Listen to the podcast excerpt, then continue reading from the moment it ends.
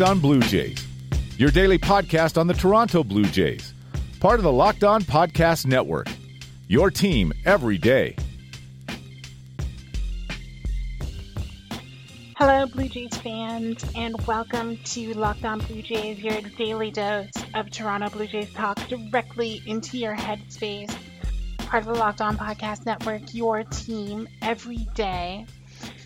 I'm your host, H.A. Andrews of JaysFromTheCouch.com with a late night edition following a roller coaster of a Blue Jays game tonight against the Red Sox. We're going to talk about the past couple days and just how they kind of went. Um, pitching, we're probably going to talk about um, in the second half, just focusing on what the younger arms have been able to do for the Blue Jays because the young arms were on full display for the Blue Jays in that series. But we are going to start with the hottest hitter for the Blue Jays. And for the first time in a month, it's not Lourdes Gurriel Jr. And I know I am just as surprised as you are by that fact. I mean, what am I going to do with all these freaking pineapples that I bought? If it's not going to be in honor of the Blue Jays' hottest hitter, I'm going to be drinking tapache for like a month. so don't be me. Don't buy a bunch of pineapples. Um, but no, we have to talk about the guy who has managed to drag his average up above the Mendoza line for the first time basically all season, which, I mean, if you had told me he was going to be able to do that, I I would have laughed. But no, we have to talk about the guy who has hit six home runs in the past week, and that is Jackin Danny Jansen. And yeah, like I said, did not see this one coming at all. Just it you you could kind of see um just the way he was hitting at the start of June that it looked like he was getting more comfortable. It looked like he was starting to kind of figure things out from a batting standpoint. And you wondered when it was just going to click fully. And it looks like it happened in late June because um, Danny's hit safely in eight of his last nine games. As stated, he has six home runs in the last week. Um, the the sheer volume of the production that has come out of him is I mean it's it's what else can you say? It's completely unexpected. And like he's doing this against the Red Sox and the Yankees and and yeah, the Royals were in there too. But he had 6 RBIs in that series against the Red Sox that just finished. He brought his batting average up to 208. I had to double check. Um, 208 with the three for four night, and like all three hits tonight were extra bases, and that is something that Danny was not doing at all like he went the entire month of May, um, only collecting two extra base hits, both home runs.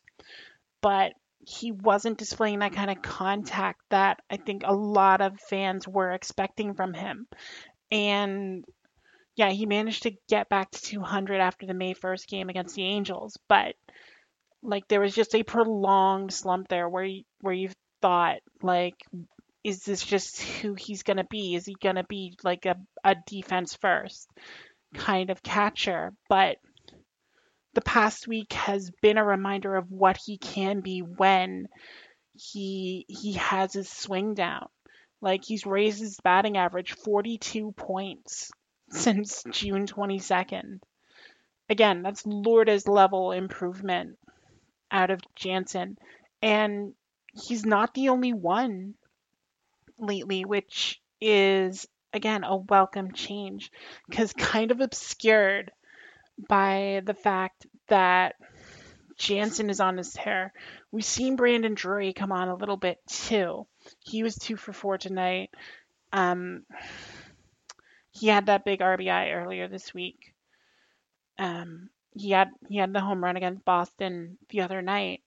So one of the big complaints I've had about the Blue Jays lineup this year is that yeah, the top is looking very potent when you have some kind of combination of Eric Sogard, Vladimir Guerrero Jr., Lourdes Gurriel, Justin Smoak, and you can throw Rowdy Tellez in. But the problem was with the bottom of the order. Like it was not giving any kind of support. And the past few games, like it's all been the bottom of the lineup starting to come through for the Blue Jays. And um, you know, we'll see just how sustained it is. I mean, Drury's been hitting a little bit lately when he's gotten the game action. Can he use this Boston series as, as a springboard to avoid demotion? We'll have to see. I mean, Danny was never in peril when it came to demotion because Luke Maile is still batting below 200 and Reese McGuire is doing similar at AAA. So it wasn't like Reese was going to come up and take Danny's job. But the fact that Danny has had this turnaround, and again, you see it in his comfort at the plate, but maybe it's also being around guys who he knows and is comfortable with. Like it took some time for Cavan Biggio and Teoscar and Lourdes to get reacclimatized back to the majors, but maybe he's feeding off that energy. Maybe that's that's help him find that sort of comfort at the plate. And again, the Blue Jays will take anything like that from from their catcher cuz if Danny keeps this up, I mean, he's going to be, you know, hitting better than Russell did last year. And as much as Russell's relief pitching would be nice, the Blue Jays want to see progress. They want to see a better version of Russell Martin, and Danny Jansen's providing that. So hopefully that will continue. Um, we're going to talk about some of the younger pitchers in the second half, but before we do, just a reminder Kawhi Leonard still hasn't signed, and that's all anyone in Toronto can talk about. But if you don't want to have to wade through CP24's media coverage of his walk through the path, then just follow lockedonnba.net and you'll get all the latest takes on NBA free agency from all the Locked On Podcast Network hosts. It's a great way to get all the latest opinions from the local experts during NBA free, free agency. So check out lockedonnba.net. You are Locked On Blue Jays your daily Toronto Blue Jays podcast. Part of the Locked On Podcast Network, your team every day. All right, we are back. So, I did want to talk about the pitching that the Blue Jays have gotten over the past couple of games. And obviously, it was a bit better uh, last night than it was tonight. It was the bullpen that did the Blue Jays in, but it's not really the main focus. What we want to focus on tonight is the two pitchers that handled the bulk of the innings as Charlie Montoyo went full in on openers the past couple games. He used David Phelps yesterday and then Derek Law again today. And I am starting to run out of patience with Derek Law because that ERA is back up over seven now. I mean, again, you can't really fault a guy for giving up a home run to Rafael Devers because that's just what Rafael Devers does against the Blue Jays. He just lifts whatever he can into the freaking flight deck. But um, Law was an interesting choice. So that strategy seemed to work with the young arms that the Blue Jays had pressed into service over the past couple days. And we want to start with Jacob Waguespack, who pitched yesterday, went five innings, gave up three runs, struck out four in a very solid, like, I called it a start yesterday because essentially it was his first start. I mean, he wasn't expecting to go in after Aaron Sanchez in his first game. So kind of give him a pass on that. But when he went out there in that second game, he showed a lot of fight. He showed the ability to not really get ground down by Boston in that lineup. So it it was heartening to see because again, like we talked about before with Sean Reid-Foley going out there and delivering innings, one of the biggest sources of anxiety for Blue Jays fans has been the supposed lack of depth in the organization of arms that you could comfortably throw out there and say like he's going to get 5 innings, he's going to get 6 innings for this team. And as it relates to another Toronto pitcher, that fine we'll talk about. As it relates to Aaron Sanchez, who there have been some interesting things floating around. I think Ken Rosenthal pointed this out that technically Aaron Sanchez can still be optioned right now after his Friday start against Baltimore. So if he shows the same aptitude that he showed the entire month of June, theoretically, the Blue Jays can option him and call up someone else. Now, granted, there aren't a lot of pitchers available that, you know, haven't been optioned already, but I think Justin Shafer would be eligible by that time. So theoretically, the Blue Jays could option Aaron Sanchez, add an extra year of arbitration onto his contract, um, tell him to get himself right, and hopefully rebuild his value. Now, the thing is, you like this would tick Scott Boras off to no end, which honestly for me is just another positive for sending Aaron Sanchez down.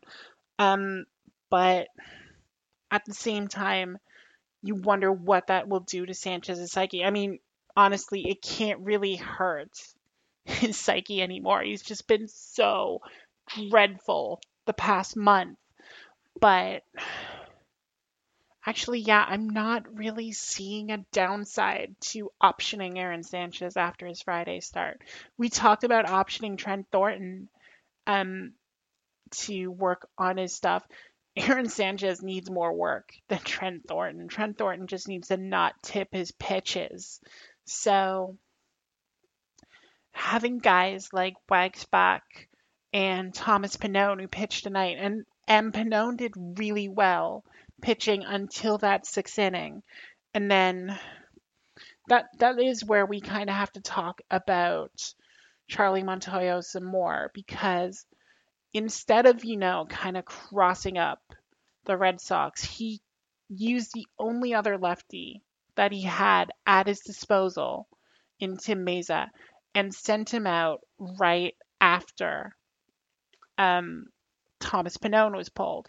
So it didn't make a lot of sense to burn Mayza like that and and to leave him out there to get multiple innings. I understand Daniel Hudson pitched an inning and two thirds the night before, so he was not available but I would have sent Joe Biagini out sooner. I mean, the way Nick Kingham pitched tonight, I would have sent Nick Kingham out. I I would have talked to David Phelps, see how he was feeling. I would not have gone lefty lefty in that situation, and ultimately it burned the Blue Jays when Mayza gave up the go ahead home run to Michael Chavis. Now, it wasn't the final blow because the Blue Jays managed to pull one run back. And and then Ken Giles on his third straight day of work gave up a home run to Marco Hernandez and that was the deciding game, like deciding win. Which sucks, but I mean that it barely got over the wall. I'm I'm not faulting Ken Giles for that at all. That happens. So yeah, you um you know, it's it's one of those Aaliyah games where you just end up dusting yourself off and you try again. And I mean, again, Baltimore is coming. So that should be fun because we've seen what the Blue Jays will do to very bad teams. They will take three out of four from the Royals. So, given that is like Dylan Bundy and Gabriel Ynoa standing in the way of a series victory for the Blue Jays, I like their chances. Um, Andrew Cashner might be a problem, but we'll talk about that more in tomorrow's episode. Um, so yeah, uh, just a reminder if you want to get involved in tomorrow's episode, because tomorrow's Fan Friday, and you know, of course, Fan Friday cannot be Fan Friday without interactions from you, the fans. So, um, if you want to get involved, uh, follow me on Twitter at NeoAC18. That's NeoAC18. Even if you don't follow me, if you respond to my stuff, I'm usually gonna, you know, put you on the air. So um, hit me up on there. Um, follow the podcast on Twitter, Instagram, and Facebook at Locked On Jays. Um, subscribe on Himalaya, Spotify, Stitcher, Google Podcast, Apple Podcast. Um, wherever you get podcasts, just make sure that you are subscribed so you never miss an episode because admittedly my posting schedule is a little wonky. It essentially is like how much work do I have to do today? Is the Blue Jays game on right now? That sort of thing. But Fan Friday, we're usually pretty reliable and can usually get that out in the afternoon. So look for the prompt that I will send out at some point. So, yeah, hope uh hope y'all get in on this. Hopefully, we have a decent series to enjoy over the weekend. And until then, for everyone at the Locked On Podcast Network and everyone at jaysfromthecouch.com, I'm AJ Andrews. Thank you all so much for listening to today's episode. And y'all take care.